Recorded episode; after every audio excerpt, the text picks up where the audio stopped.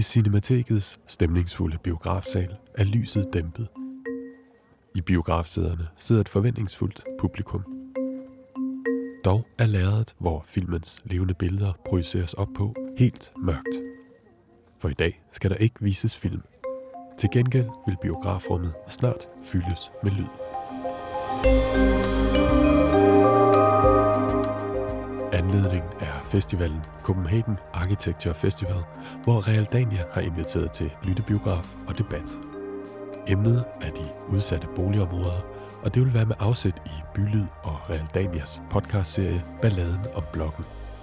Serien griber fat i det, som mange kalder Danmarks historiens største sociale eksperiment, nemlig den nye ghetto-lov fra 2018, der skal gøre op med socialt udsatte byområder. Den har skudt gang i byudviklingsforsøg for milliarder, og i de kommende år skal der rives omkring 4.000 boliger ned i landets allermest udsatte boligområder. Men ved vi, hvad der virker? Balladen om blokken udfolder en problemstilling tæt sammenvævet af arkitektur, politik og økonomi. Men denne eftermiddag stiller holdet bag serien skarpt på endnu et vigtigt element. Nemlig de udsatte boligområders ry og rygte, og retten til at forfatte fortællingen om de almene boligområder. Det sker gennem samtaler, lydklip og ekstra materiale fra serien. Min mission med at lave den her serie, det var at give viden og baggrund og perspektiv. I denne podcast vil du møde tilrettelæggeren bag Balladen om Blokken, Niels Bjørn, som inviterer to mennesker, der enten har boet eller bor i et udsat boligområde, op på scenen til en samtale om stemmerne fra og for de udsatte boligområder. Niels Bjørn vil også fortælle om arbejdet med podcastserien og de erfaringer og refleksioner, han har gjort sig i forbindelse med produktionen af serien. Jeg vil gerne aflive nogle myter, hvis jeg kunne, og jeg vil godt give nogle facts på det. Du vil møde forfatter Morten Pappe, der med sin selvbiografiske debutroman Planen om sin opvækst i Urbanplanen fik sat de udsatte boligområder på den offentlige dagsorden. Jeg har fået at vide, at planen ligesom var øverst på dagsordenen på et socialdemokratisk sommermøde tilbage i 2016. Ikke? Og så vil du møde Søren Emil Schødt, som er beboerformand i boligforeningen Lundtoftegade på Nørrebro. Et område, som er i overhængende fare for at komme på regeringens hårde ghetto-liste. Jeg blev mødt af et fællesskab og en solidaritet og øh, et naboskab, som jeg aldrig har mødt øh, tidligere i mit liv.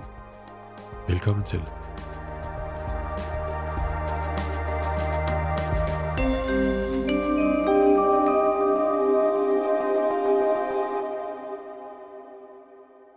Velkommen til radiobiografen her i Cinemateket. Jeg hedder Niels Bjørn. Jeg er værter til rettelægger på Bylyd. Jeg har i samarbejde med Bylyd og mellem Bylyd og Realdania øh, tilrettelagt og skrevet og klippet den her podcastserie Balladen om bloggen. Balladen om bloggen handler om de socialt udsatte områder. Det fylder jo hele tiden i medierne. Senest i statsministerens åbningstale forleden dag, og i går var der pressemøde i går morges, hvor fire ministre står i politigården og snakker om nye tiltag for tryghed. For mig så har det her med de socialt udsatte områder været fagfelt siden 2008. Der var jeg redaktør på en bog, der hedder Arkitektur, der forandrer. Og lige siden da, så har jeg arbejdet med planer over hele landet øh, i de socialt udsatte områder. Så jeg har sådan et fagligt ståsted, og nogle gange så synes jeg, at den der politiske debat, i hvert fald den nationale politiske debat, når den kommer ind i Folketinget, så bliver den skinger. Jeg synes, den kører spor, jeg synes, den er retorisk fuldstændig ude i hampen, fordi der sker en stigmatisering i den politiske debat, som jeg ikke synes løser problemerne, men i stedet for kan være med til at skabe dem eller gøre dem større. Den snak kan vi komme tilbage til. Min mission med at lave den her serie, det var at give viden og baggrund og perspektiv. Jeg vil gerne aflive nogle myter, hvis jeg kunne, og jeg vil godt give nogle facts på det. Jeg vil også gerne bringe mange stemmer sammen fra forskellige sider og vinkler. Beboerstemmer, forskere, boligorganisationer og kommuner. Øhm, og det tog mig noget tid, og det kommer vi også til at snakke om i dag, at finde en form, hvor jeg kunne gøre det, fordi jeg er jo ikke journalist, selvom jeg har lavet podcast i mange år og har arbejdet som journalist. Så lige præcis med det her fagfelt, fordi jeg har arbejdet med det så mange år, så kunne jeg jo ikke træde ind med en åben mikrofon og bare spørge åbent og uskyldigt. Fordi jeg har jo en faglighed selv. Og det endte jeg jo med at bruge i produktionen, altså kaste min faglighed ind i snakken med de folk, jeg har med i produktionen, så det bliver til samtaler, og det nogle gange også bliver til diskussioner, hvor jeg bliver udfordret, og jeg, og jeg udfordrer tilbage. Jeg har håbet, at det kunne kvalificere debatten, og at det kunne give noget levende lyd, men at det også kunne give øh, en større dybde i, kan man sige, den kompleksitet, som faktisk er, er, er realiteten, når vi snakker om de udsatte områder. I 2018 der fik vi en ny lov, Parallelsamfundsloven. Den bliver også kaldt for ghetto-loven. Det er en lov, som jeg synes, vi ikke rigtig har set lignende før. Den gør noget nyt. Det betyder, at hvis et boligområde identificeres som en såkaldt ghetto fire år i træk, så bliver den klassificeret som en såkaldt hård ghetto. Hvis man først havner på den der liste over hårde ghettoer, så har man et problem. Der var 16 områder, boligområder i Danmark, der var såkaldt hårde ghettoer, da den her lov blev indført i 18. Det betyder, at de 16 områder, de er i gang med at finde ud af, for det står nemlig i loven, hvordan de kan skære andelen af almindelige familieboliger ned til maksimalt 40 procent. Altså hvis du har et boligområde, som er en hård ghetto, og 100 procent af boligerne er almindelige familieboliger, så må der i 2030 maks være 40 procent af dem tilbage. Det kan man gøre ved at rive ned, det kan man gøre ved at sælge boligerne, det kan man gøre ved at ombygge dem til ungdomsboliger eller seniorboliger. Det er altså nogle store greb, der skal til, og det betyder, at tusindvis af mennesker mister deres hjem, og det har jo fyldt i medierne, siden loven blev vedtaget. Noget andet er, at øh, der bliver dobbelt straf, hvis man laver kriminalitet i de her områder. Det vil sige, at det er et opgør med den der lighed for loven tanke, som faktisk altid har været et vigtigt juridisk princip. Så det er en drastisk lov, det er en radikal lov, og det var den, der som ligesom skubbede i gang, at det var på tide at lave, øh, kan man sige, noget ordentligt om, hvad lovens konsekvenser er. De eneste partier, som ikke stemte for loven, det var Enhedslisten, Radikale Venstre og Alternativet. Det vil sige, selv SF stemte faktisk for den her lov. Og så selvfølgelig Socialdemokraterne, det kan vi jo se i dag. I balladen om bloggen, der tager vi livtag med den der situation, som de socialt udsatte områder står i med den her nye lov. Serien består af 10 afsnit. Det er knap 9 timers radio, men det er ikke en lang fortælling. De 10 afsnit, de udgør hver sådan en historie eller et perspektiv, ligesom sådan en kile ind i det her samlede stof, som er de socialt udsatte områder. Det var med vilje, altså jeg ville gerne have, at hvert afsnit ligesom udgjorde en selvstændig fortælling, så dels afsnitten kan høres hver for sig, men også fordi jeg synes, at samlet set er stoffet så komplekst, at vi har brug for at angribe det fra mange forskellige vinkler og perspektiver, for at få en samlet forståelse for det.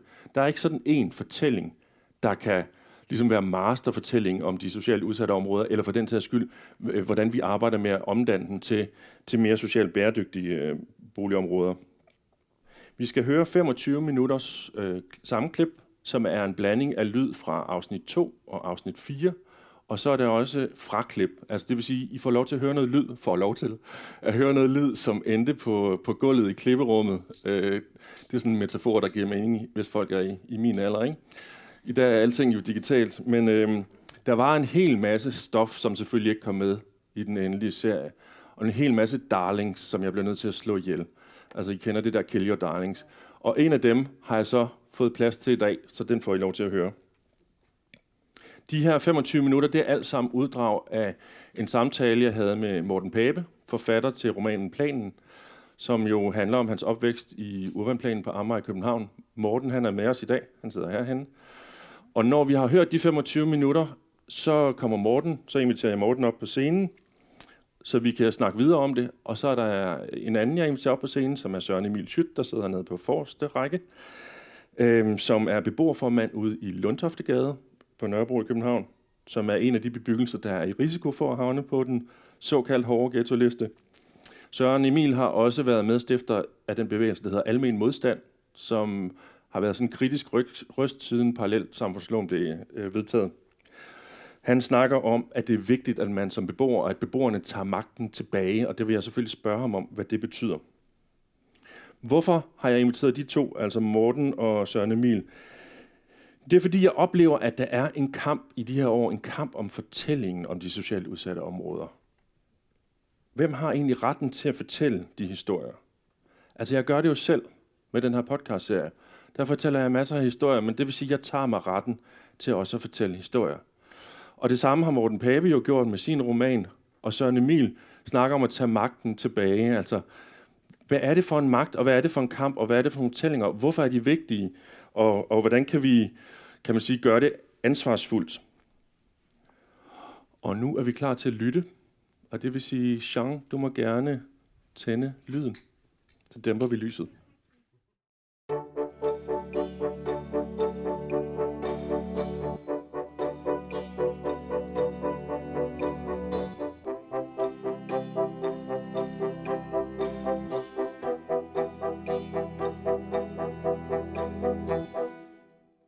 Forfatter Morten Pape har skrevet en roman om at vokse op i Urbanplanen på Amager i København. Planen hedder romanen. Jeg bad ham vælge et sted, og vi mødes en fredag formiddag i februar, hvor solen står højt på himlen. Du satte mig i stævne her ved Solvang Kirke. Hvorfor det? Det gjorde jeg, fordi at det er et godt sted at mødes, fordi at det jo ligger sådan lidt i det gamle, sådan, den sådan centrale del af planen, hvor vi ligesom havde det her epicenter med, øh, med centret, med indkøbsmulighederne og skolen og kirken. Det var ligesom her, der var allermest liv.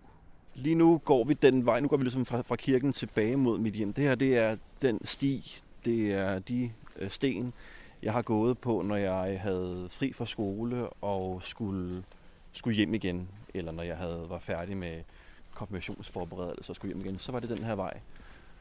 Og det illustrerer meget godt nogle af de sådan ret sympatiske tanker bag det her område. Som Hvad mener du med sympatiske tanker? Jamen, altså, det er jo bygget som en lille by i byen, hvor at øh, alt, hvad man havde brug for, var i nærheden. Det er jo et socialdemokratisk øh, prestigebyggeri, et socialdemokratisk ideologisk byggeri, vil jeg nærmest sige, som jo handlede om at løfte arbejderklassen og at skabe et område, der lå væk fra trafik, væk fra bilos, i små beskyttede områder, små landsbyer, der på en eller anden måde vendte ryggen til trafikken, men også vendte ryggen til resten af byen, og det tror jeg helt klart giver udefra kommende et indtryk af, at når først du krydser grænsen, med så må sige, at så er du inde i en art osteklokke, så er du inde i et område, der ser markant anderledes ud, end det du kommer fra. Bare lige i nabobebyggelserne af planen, og det tror jeg mentalt, psykologisk har en negativ effekt. Og når man så samtidig også ved, at det her er et område, der har været præget af meget kriminalitet og ballade og uro, altså, vi fik jo at vide, øh, at, at folk, der boede udefra, som skulle fra den ene ende af, af Amager til den anden ende, altså de tog aldrig turen på cykel eller på gåben igennem planen. Aldrig nogensinde. De cyklede eller gik hele vejen udenom, fordi de simpelthen var, var bange for, hvad der ville ske, så snart de trådte ind på det her territorie. Jeg tror helt klart, at lukketheden også skaber en følelse af, fra folk, der ikke kender stedet så godt måske, eller ikke bor herude, om, at her hersker der en eller anden orden.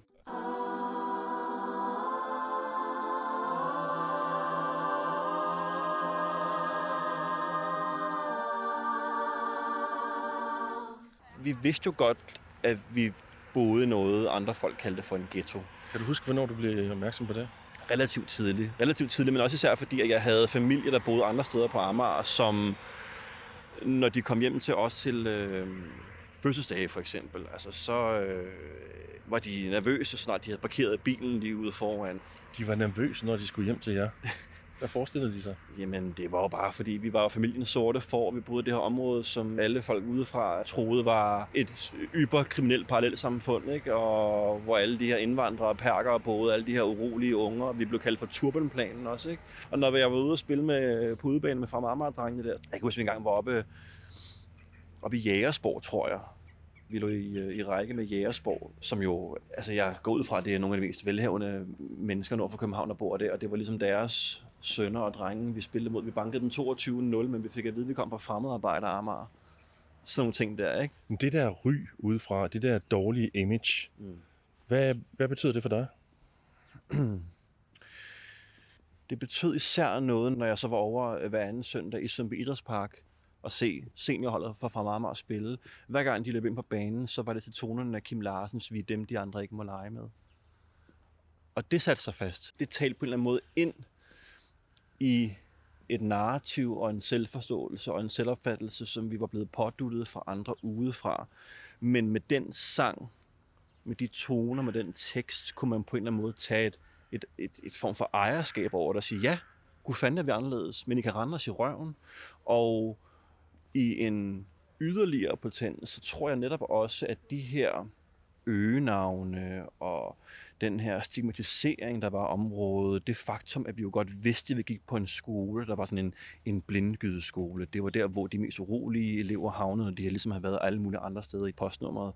Det er, at vi vidste, at vi boede i et område, folk var bange for, folk helst ville undgå at gå igennem. Altså, det skabte sådan en, øhm, en forståelse af, at vi var lidt nogle, nogle badasses, ikke? Altså, og den, det narrativ, tror jeg, blev meget nemt sådan en, en selvopfyldende profeti, fordi at så var det måske normalt eller i orden at blive et bandemedlem, så var det måske normalt og i orden at være kriminel eller begå grove drengestreger, eller hvad ved jeg. Ikke? Altså, når folk hele tiden fortæller dig, at du ikke dur til en skid, eller du er forkert eller anderledes på den, eller mindre værd, så tror jeg, man kan handle på to forskellige måder, hvor der er en meget, meget hårfin balance. Man kan enten vælge at sige, det finder jeg mig ikke i.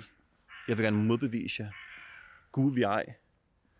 Og på den anden side den meget hårfine grænse, kan man måske finde på at sige, jamen, så fuck jer alle sammen. Så fuck, hvad I siger om os. Og berør med jeres øh, spot og hån. Hvis I tror, vi er slemme, så skal I fandme bare se løjer lige om lidt, ikke? De psykologiske og følelsesmæssige reaktionsmønstre, som Morten Pape her beskriver ved at vokse op i et område, der ses ned på, har sociologen Aydin Zoe skrevet flere bøger om. Han har gennem mange år interviewet en lang række unge mænd, og han bruger ordet modborger i stedet for medborger om dem. Aydin Zoe beskriver nemlig, hvad det gør ved især drenge og unge mænd at vokse op under den slags tryk udefra, som Morten Pape lige har beskrevet for os. Det kan skabe et modtryk, som i stedet for at blive en velfriseret medborger, der får lyst til at modbevise samfundets negative forventninger, bliver en modborger, der, som Morten Pape jo formulerede det, siger, hvis I tror, vi er slemme, så skal I fandme bare se løjer lige om lidt.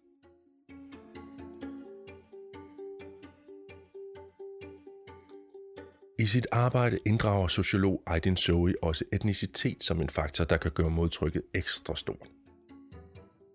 De unge mænd, han har interviewet til sine bøger, er mænd af anden etnisk herkomst end dansk, og han får vist, hvordan det, at de unge mænd har brun hud, gør, at de mødes af særligt store negative forventninger.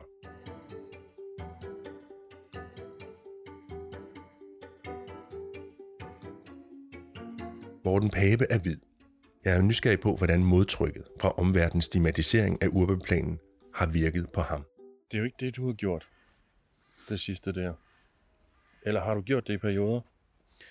Jeg tror, jeg abonnerede meget på den der selvopfattelse, at der var andre, der havde det nemmere, og vi havde det sværere. Og, altså, jeg kom jo også fra en, fra en familie, som på mange måder gik i opløsning, og alligevel så var min familie intet i forhold til mange af de kammerater, jeg havde, hvor at, øh, hvor at der var større svigt, eller druk, eller vold i hjemmet. Ikke? Altså, så der var ligesom heller ikke rigtig nogen, man kunne beklage sig til. Man kunne ikke rigtig sådan have, have ondt af sig selv. Det er noget, du godt må hjælpe mig med at forstå lidt bedre. Ikke? Fordi okay. på den ene side, så lyder det som om, at du beskriver det som en dyb uretfærdighed og urimelighed, at omverdens blik var så hårdt. Altså en stigmatisering, som var rå at blive mødt af. Mm. Og på den anden side, så kan man sige, så fortæller du selv om et liv og en barndom her, som var råt. Mm. Men det er jo det, der er det frygteligste, ikke? Det er jo, at have en, øh, en, en formodning og en følelse af, at noget er galt. Og andre så bliver ved med at tale det ned hele tiden, ikke?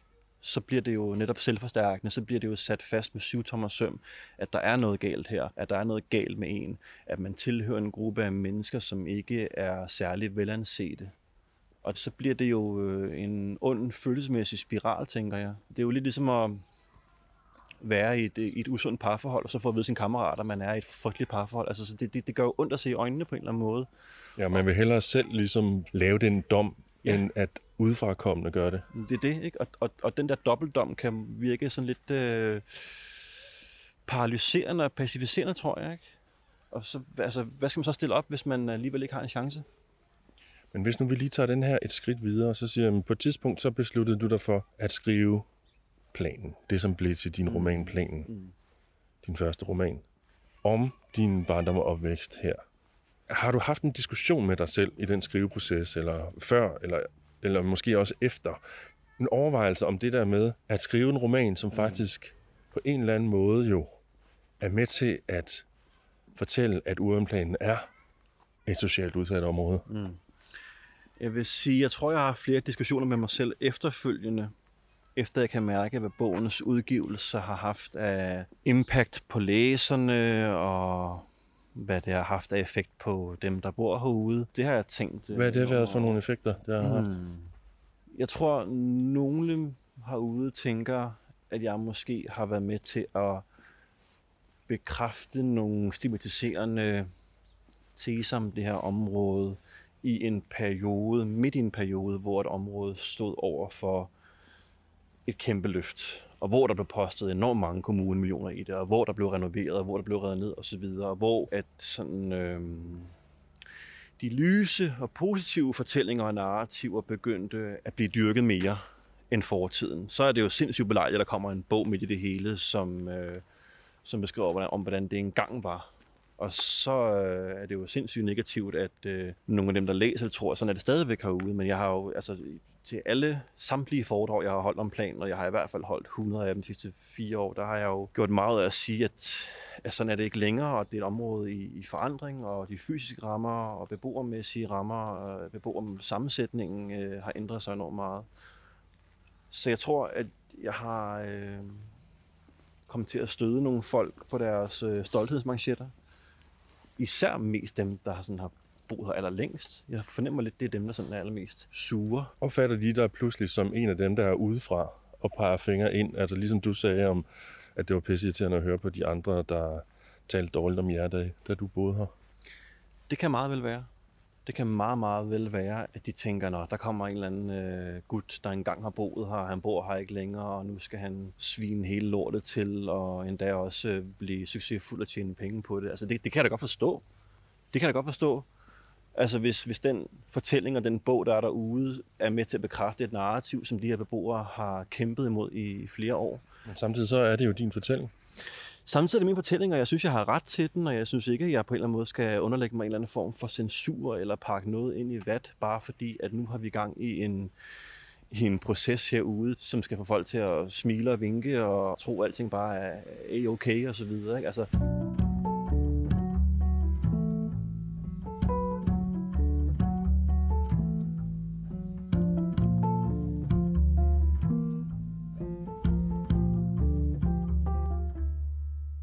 Vi springer lige ud af den her snak. Det kan være, at vi lige kommer tilbage til den. Men var der noget her, vi skulle se? Vi står ved Lygtemærstien 14 nu. Vi er nærmest gået hele vejen ned fra den ene ende til den næsten helt ned til den nordligste ende. Da jeg skrev planen, flyttede jeg jo tilbage til åbenplanen. Ind lige her i Lygtemærstien nummer 14. Hvor højt op? Anden sal til venstre. Deroppe, hvor der er et eller andet Altså ikke ved altanen, vi kan se eller noget? Den, den altan, vi kan se der, ja. Mm. Øhm, hvor der er sådan et, et, et skab med noget net omkring. Der flyttede jeg ind. Jeg spurgte, om man må komme til møde ind hos 3B, som administrerede boligerne dengang. Og spurgte, om det var muligt at, at lege en lejlighed og flytte ind, og, fordi jeg, jeg skulle skrive den her roman. Og så fik jeg at vide, at det måtte jeg godt. Øh, jeg skulle bare betale fuld husleje. Jeg må ligesom tage den lejlighed, der blev først ledig. Og det blev så lygte med at stige 14. Fik jeg lov til at bo der i to måneder. Lejligheden var bare kæmpestor. Jeg tror, det var næsten 100 kvadratmeter, 3-4 værelser, to altaner, og der flyttede jeg ind med et skrivebord og sådan en oppustelig seng fra Jysk Sengetøjslager. Og så var jeg ellers helt alene i det her kæmpe, kæmpe, kæmpe store rum. Ret lækker lejlighed i virkeligheden. Og altså, det var frygteligt. Det, det, det gav ekko i lejligheden, når jeg sad og tastede på min computer, fordi der var så tomt. Og når jeg går ture herude, går jeg altid hen til nummer 14. Hvad gav det at komme tilbage? Mm, jeg havde en idé om på forhånd, at det ville øh, være sådan en form for, øh, man, kunne, man kunne kalde det method writing, ikke? altså tilbage til gerningsstedet, tilbage til det område, hvor det her det hele udspillede sig, til, tilbage til... Altså jeg havde en idé om, at det ville, det ville gøre noget at, at bo her og være her igen og gå ture i området og selvfølgelig være som forfatter, hvor man skal beskrive omgivelserne, være netop i, i kontakt med de omgivelser. Øh, også selvom det havde ændret så meget på det tidspunkt. Jeg følte mig som en kæmpe idiot øh, langt størstedelen af tiden, hvor jeg boede og skrev, fordi jeg var ikke sikker på, at det egentlig havde nogen effekt. Men det tror jeg virkelig, at det havde. At kunne mærke lidt af den ånd, der er herude og stadigvæk er herude. Også resterne af ånden fra, fra den gang. Selvom netop den gang, hvor jeg sad herude og skrev, befandt området sig lidt i sådan et, et limbo, hvor at alt var lukket, centret kunne snart rives ned, det var sådan lidt et, øh, et mærkeligt mellemstadie. Hvad lavede du, når du ikke skrev? Jeg gik ture, jeg handlede ind, jeg stod på altanen og røg cigaretter og, og tænkte ikke rigtigt på andet. Og det var i virkeligheden, apropos det vi snakker om før med refleksionsniveauet før, under og efter bogens udgivelse, jeg havde en total følelse af, at jeg kunne gøre lige, hvad jeg ville. At der ikke var nogen, der dømte mig. At det her det var ligesom på en eller anden måde første gang, at jeg selv midt, placeret midt i området, der for mig i løbet af min barndom stod for et område med konstant gruppepres, så var det her nu, så mange år efter, et, et, rum, et område, hvor jeg befandt mig i et, i et andet rum, midt i det, hvor af ingens mening havde indflydelse på mig. Og det var ret befriende, og det tror jeg også er en af grundene til, at der kom den her meget ærlige, nogle gange dumdristig ærlige fortælling frem, fordi at øh, jeg var ret ligeglad med, hvad andre måtte sige, eller mene eller tænke.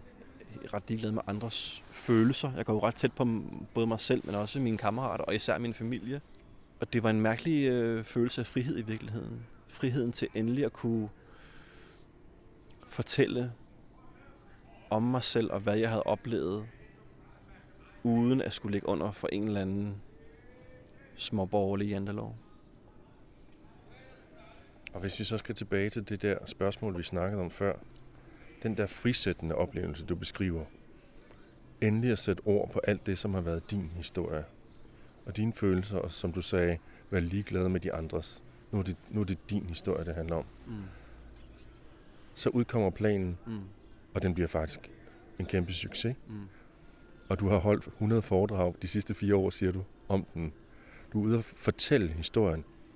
Der bliver kan man sige, skriveprocessen til noget andet. Mm. Nu tolker jeg bare på det, ikke? Så går det fra at være din personlige frisættelse til at være et objekt ude i verden, som folk forholder sig til.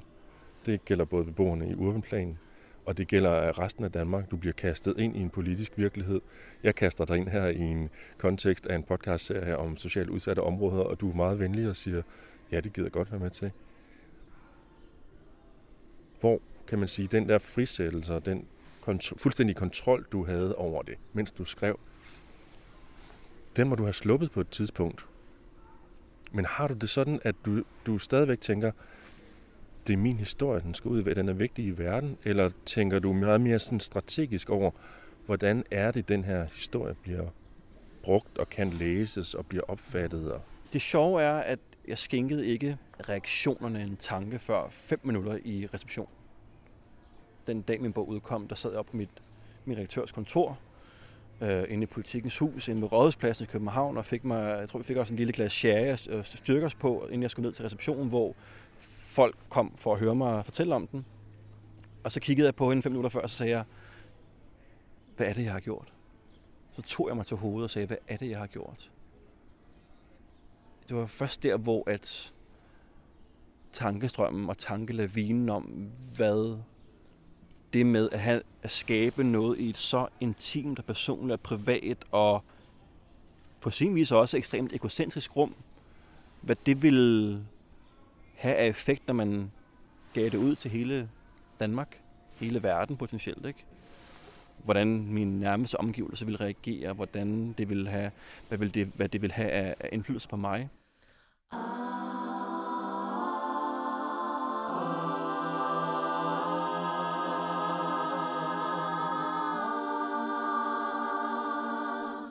Ja, med det lille højstemte musikstykke, så er vi klar til en snak. Øh, Morten og Søren Emil, vil I ikke komme herop? Ja, Morten, nu har vi jo lyttet på dig 25 minutter her om mig. så jeg tænker, vi skal starte med Søren Emil. Søren Emil Schütt, velkommen til. Tak for det. du er beboerformand i Lundtoftegade, Nørrebro på Amager, eller Nørrebro i København. Øh, du er også medstifter af Almen Modstand. Mm. Er det rigtigt? Ja, det er rigtigt. Og jeg har været ind over det også. Ja, ja som hør, er sådan en hørbar kritisk stemme i forhold til især parallelsamfundsloven. Ikke? Mm. Og du er uddannet folkeskolelærer, og så har du en kandidatgrad i pædagogisk filosofi. Og i dag arbejder du også med byudvikling, så du har mange mm. kasketter på. Ja. Ja, du tøver lidt. Nå, men jeg synes, det er enormt svært at lade sig definere af, af alle mulige begreber. Øhm, men, ja. øh, men det er da rigtigt, det er der nogle af, af mine metier, du omtaler der. Ja. Godt. Vi skal lige lære dig lidt at kende, fordi nu har vi lært Morten at kende. Mm. Øhm, hvorfor flyttede du til Lundtoftegade, og, og hvad var din oplevelse af det? Mm. Altså først og fremmest, så tror jeg lige vil sige til Morten, øh, at jeg synes, det er enormt øh, bemærkelsesværdigt og, og dejligt, at du stiller dig selv øh, ud i det åbne på den måde, du gør i bogen. Øh, det er modigt og, og sejt, øh, og det tror jeg i virkeligheden er noget af det, jeg vil komme tilbage til senere, er, er rigtig, rigtig vigtigt at gøre. Øhm, jeg flyttede til Lundtoftegade for knap 10 år siden. Og, øh, og det var egentlig mere eller mindre en tilfældighed. Forstået på den måde, at jeg havde boet på sofaer øh, rundt omkring på nærmest alle brugkvarterer. Og så øh, havde jeg også fået, øh, fået tilstedet mig en, øh, en øh, lille fængselsdom. Jeg havde været lidt for glad for at male graffiti blandt andet. Og, og den form for kreativitet er jo ikke en kreativitet, som øh, bliver påskyndet øh, i det danske samfund. Og, øh, og det betød faktisk for mig, at, øh, at jeg stod til en, en, en fængselsstraf på, på to måneder. Og så skulle jeg på ferie i, i Frankrig, og inden jeg tog afsted, så fik jeg tilbud om at få en, øh, en lejlighed øh, i Lundtoftegade. Og jeg gik ind på Google Maps og stod Lundtoftegade op og kunne se, øh, det lå tæt på Nørrebroparken. Det, det, det virkede sgu til at være et okay sted, så jeg sagde ja. Og da jeg kom hjem fra Frankrig, så har jeg fået øh, en lejlighed. Og øh, det var med en vis øh, portion øh, spænding og, og angst, øh, at jeg tog på ejendomskontoret og fik nøglen, og tog elevatoren op til 9. sal. Øh, og øh, angst var ikke fordi det var Lundtoftegade, men mere fordi, at jeg godt var klar over, at det, der var på spil for mig på det tidspunkt, det var, at nu skulle jeg til at, at finde mig selv, i virkeligheden, ikke? I livet. Øh, det, det, det, at jeg fik en lejlighed, gjorde jo, at jeg ikke skulle i fængsel, men jeg kunne starte på, på Sale Seminarie og få en uddannelse som folkeskolelærer, og senere hen øh, læse en kandidatgrad også. Så for mig var Lundsoftegade en redning. Men det blev en redning, fordi øh, at jeg blev mødt af et fællesskab og en solidaritet og øh, et naboskab, som jeg aldrig har mødt øh, tidligere i mit liv. Og, øh, og det tror jeg, det der også gør, at jeg sådan selv efterfølgende kastede mig ind i, i Lundtoftegade og i, i den her snak om, øh, om boligområder, øh, som er, er blevet udskældte sidenhen. Ja, den her snak, ja. Du, jeg hørte dig nemlig i radioen i morges, som jeg også sagde til dig tidligere. Du, du er begyndt sådan at blande dig i, i debatten på alle mulige måder. Men du laver også walks i, ja, i Lundtoftegade i området, ikke? hvor du giver mennesker mulighed for og få et anderledes måske billede af, hvad Lundtoftegade er for et sted. Og du taler om at tage magten tilbage. Hvad, hvad betyder det? Jamen, det betyder virkelig mange ting, ikke? Altså, når du fortæller om, om det interview, øh, der var i P1 i morges, jamen, så handler det selvfølgelig om den nye lovgivning, som øh, man er på vej til at indføre, som, som egentlig, hvor man vil indføre nye zonepolitiske greb i allerede zonepolitiske områder, og, og går direkte efter mænd med minoritetsbaggrund. Og det synes jeg selvfølgelig er et problem. Og derfor har vi sådan bypolitisk valgt at, at arbejde med vores område og, og, og vores øh, arkitektur og vores øh, sociale liv på en måde, hvor, hvor vi gerne vil øh, skabe øh, nogle rammer, hvor os, der bor der, får indflydelse på vores øh, fælles rum og vores bygningers udvikling. Og det gælder også de, øh, de etniske øh, minoritetsbeboere, det gælder også de handicappede, det gælder sådan set alle dem, der står uden for fællesskabet. Og, øhm, og det er jo sådan, hvad kan man sige, en ret radikal anden måde at tænke byudvikling på, når den konsekvens, vi står overfor, er, hvis ikke vi kommer af ghetto-listen inden for et år og to måneder, jamen så er de konsekvenser, du ridsede op, jo en realitet. Altså så skal vi jo ud af vores hjem. Så vores måde at gribe det an på har ligesom været, hvordan kan vi bruge momentet, både vores vrede, men også vores vision om at vise, hvad den almene boligsektor i virkeligheden kan, og hvad det er Lundtoftegade står på ryggen af i, i, øh, i, i årtier i virkeligheden. Øhm, hvordan kan vi kombinere det, og så, øh, og så skabe en ny måde at tænke den retfærdige bys øh, udvikling, altså velfærdsbyen, Øh, og derfor inviterer vi også mange gange øh, folk på besøg, så vi kan fortælle omverdenen, hvad vi går og foretager os.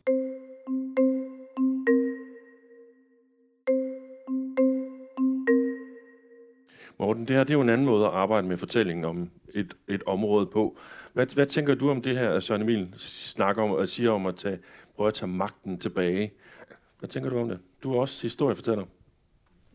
Det har jeg enormt stor øh, sympati for, og jeg bakker også øh, enormt meget op om det, øh, fordi at nu kunne noget, altså hvis, hvis, hvis det før var lidt utydeligt, at efterhånden meget, meget tydeligt, hvad de her øh, ghetto-lov og parallelsamfundslov øh, egentlig går ud på. Ikke? Altså det, det vi så for nogle år siden var bare begyndelsen. Nu bliver, det, nu bliver skruen for alvor øh, stram. Ikke? Så, øh, så jeg synes, at for de helt almindelige lovlydige mennesker, der bor i de her områder, så øh, kan jeg kun bifalde, at man øh, prøver at skabe et, øh, et modbillede, som øh, er anderledes end det, som politikerne som regel tegner. Hvordan føler du, øh, altså føler du ansvarsfølelse for at repræsentere dit barndomsområde ordentligt? Jeg føler i hvert fald, at jeg kan bestemme, hvordan 100.000 mennesker eller 179 medlemmer af Folketinget kunne udlægge min bog. Det er en af de få bøger, der har en, nogle politiske tematikker, der både er blevet elsket af Marie Krarup og Johannes B. Nielsen. Og det synes jeg jo på en eller anden måde er lidt skønt, fordi så kan alle tage den til indtægt, og så kan ingen rigtig gøre det. Øhm, men jeg kan da godt... nogle gange får jeg jo nogle små hints eller nys om, at, at den her bog faktisk har, øh, har, er nået hele vejen op til, til, til, til magtens tænder. Ikke? Altså jeg har, øh, jeg har fået at vide, at, at planen ligesom var på øverst på dagsordenen på et socialdemokratisk sommermøde tilbage i 2016. Ikke?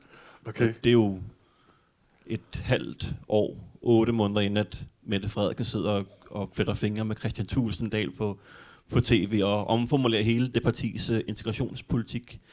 Øhm, i, men så stor en sølvpapirsat har jeg trods alt ikke på, at jeg tænker, at det er den eneste årsag. Hvis jeg skal ikke få at pusse min glorie, så i hvert fald prøve på at skabe nogle proportioner af det her, inden det bliver mig, der bliver indansvarlig for Socialdemokratiets politik. Så kan jeg komme i tanke om tre andre bøger de sidste syv år, som har handlet om udsatte boligområder, som har været deciderede vidnesberetninger. Det er. Yahya Hassan selvfølgelig. Øhm, det er Ahmed Mahmoud, Sort Land, der skriver om Askerød i Hundi, udkom samme dag som min første bog i øvrigt. Og det er Karina Pedersens Helt ude i hampen. Der har sikkert været flere, men det har været de tre, ud over min bog, der har fået aller, allermest omtale.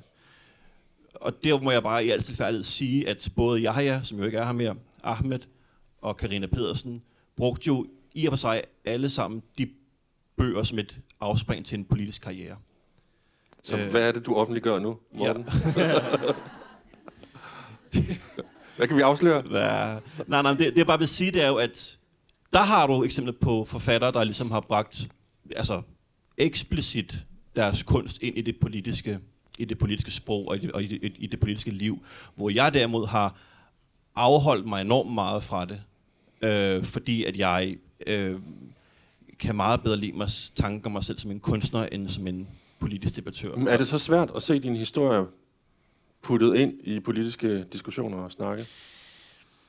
Jeg ved ikke, om det er svært. Altså, jeg har jo, jeg har jo ikke, øh, jeg kan jo ikke, som sagt, jeg kan jo ikke, øhm, jeg har jo ikke nogen magt over at bestemme. Det er jo det, vi også snakker om, det er det der kontroltab, der lige pludselig kommer. Og øh, jeg må insistere på egne vegne og på alle udøvende kunstners vegne om, at man, øh, øh når man skriver eller maler, eller hvad man gør, så må man, øh, så synes jeg ikke, at man skal lade sig censurere eller tænke, åh oh, nej, hvordan kan det her blive fortolket? Jeg synes ikke, at kunst skal være nødvendigvis progressivt eller opbyggeligt eller øh, omsorgsfuldt. Øh, det, det, den, den verden, synes jeg, lyder enormt kedelig og ensformig. Øhm, Søren Emil, Ja. du, du er jo selv kunstner, fortalte du, endda med fængselsstraf. Hvad hedder det? øhm, Hvordan stiller du dig til det, Morten, de siger der? Jamen, jeg synes på mange måder, det er meget interessant, øh, det du siger, Morten. Altså, jeg får virkelig lyst til at trække på øh, en fransk filosof, Ja, du har øh, taget Jacques Rancière. med. Ja, det gør jeg, fordi, altså, fordi Rancière har skrevet en bog, der hedder Hadet øh, til demokratiet. Og det, det handler rigtig, rigtig meget om, det er jo, hvordan de intellektuelle kunstnerne, øh, den kreative hvide middelklasse, øh, forsøger at undertrykke mennesker, øh, man kunne sige, i det danske samfund øh, lige nu. Ikke? Og Rancière har nogle fine formuleringer, når man taler om blandt andet øh, Urbanplan og Lundtoftegade som socialdemokratiske prestige- eller imageprojekter. Øh, øh, for at skabe bedre vilkår for arbejderbevægelsen. Ja, I Øhm, 60'erne og 70'erne. Lige præcis, lige præcis. Må jeg læse et lille cit- Rancière-citat? Mhm, for kom at med bygge, Okay.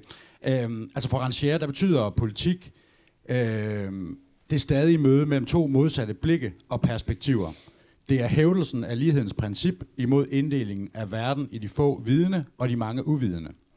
Hans pointe her er, at man øhm, ved at kunne, øhm, kunne skabe et øh, vakuum eller et, et mellemrum mellem øh, dem, der træffer politiske beslutninger, og øh, dem, som man egentlig burde tale med, når det kommer til en ghettopolitik, altså dem, der bor i områderne, så, øh, så er det her det er simpelthen for kompliceret til, at, øh, at man kan forstå det.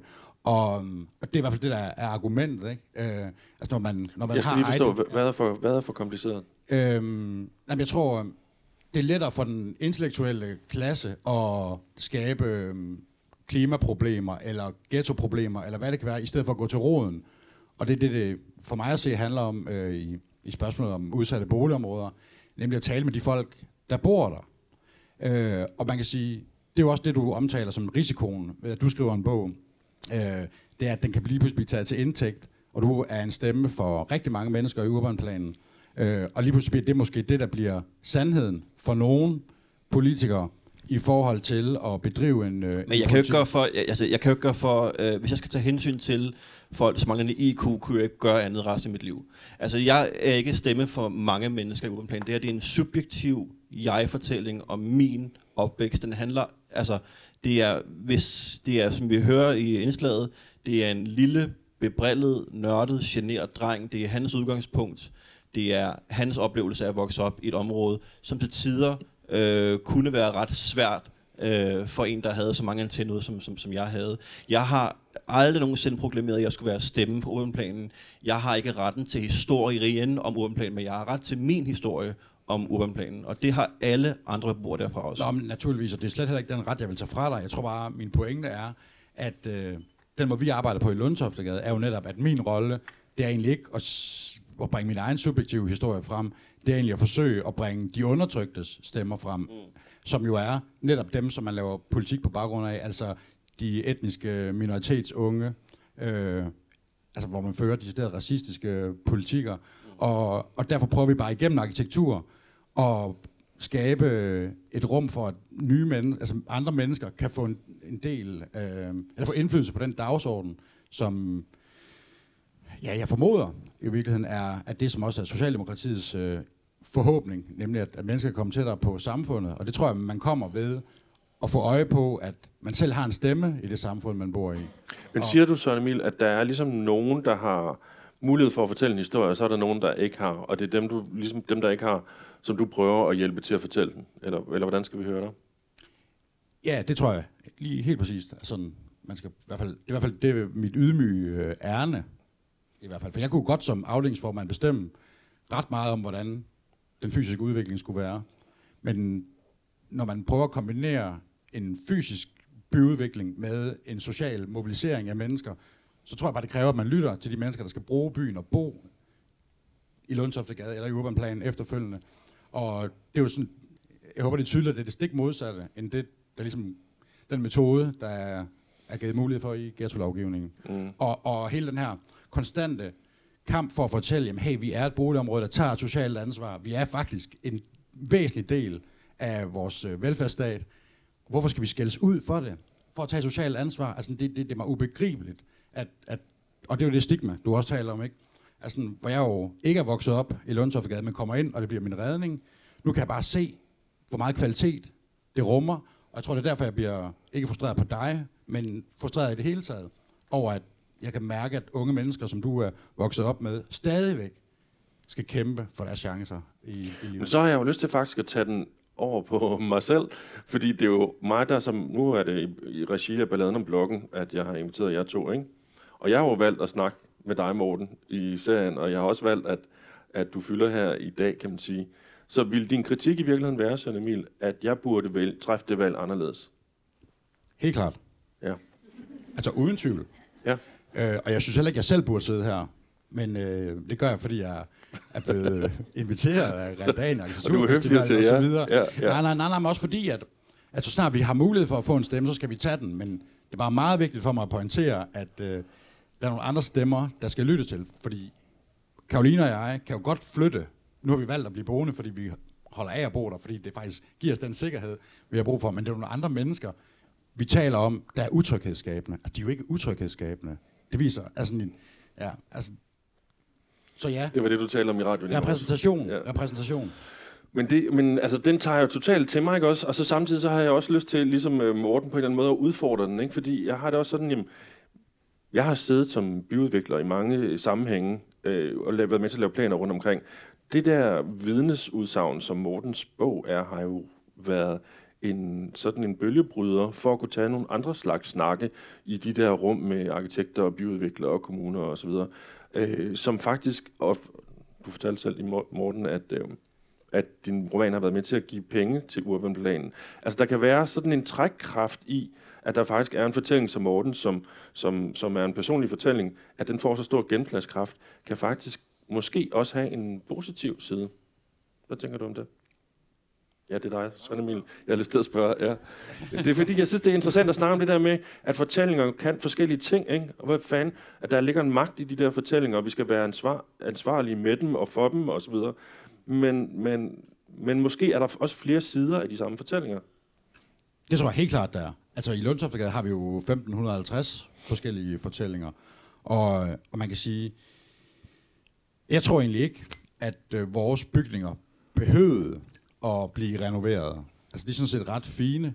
Vi har valgt også nu, i samarbejde med nogle gode samarbejdspartnere, at søge nogle penge, for vi også godt kan se, at vi kan bruge øh, øh, nogle politiske beslutninger til at få nogle penge til at, at arbejde med den her sådan, form for demokratisk arkitektur, vi gerne vil. Øh, og få alle de her stemmer frem. Øh, men, men det behøver vi ikke en bog for, men jeg er sikker på, at en bog også kan give penge men hvad er løsningen? Er det at rive ned?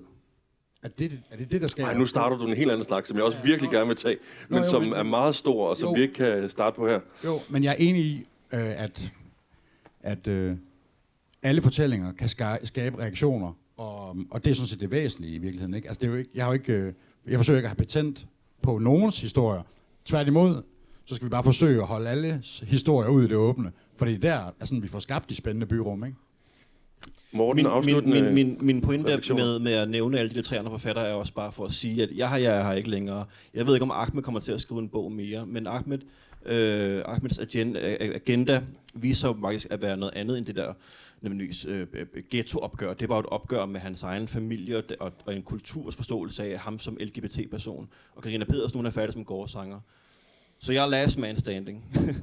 men, øh, men i og med, at jeg ikke har brugt, brugt min kunst som et politisk skyts, øh, så vil jeg bare i al tilfærdighed også lige pege på, hvem det rent faktisk er, der har måske lige så høj grad, måske i højere grad end meget forsøgt på at påvirke de politiske beslutningstagere. Jeg synes ikke, jeg skal, hvad hedder det, sigtekornet til rettes mod mig. Det er det, der som at finde et hår i suppen fra en skaldet mand. Ja, og så kan man måske sige, at øh, ligesom at vi kan rette skytset mod mig, og at jeg skal overveje, hvad det er for nogle valg, jeg træffer, når jeg øh, finder kilder. Det samme gælder jo også redaktørerne på forlagen, kan man sige, fordi det kan være, der er, der er talenter derude, som øh, hvis historier ikke, ikke er blevet fortalt, men, men kan fortælles. Tusind tak, Søren Emil Schødt og Morten Pave, for at I ville komme i dag.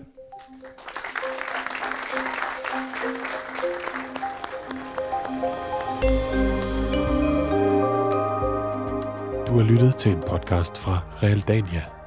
Du kan finde mange flere podcasts fra Realdania om byggeri, bæredygtighed, arkitektur og kulturarv, der hvor du normalt henter dine podcasts.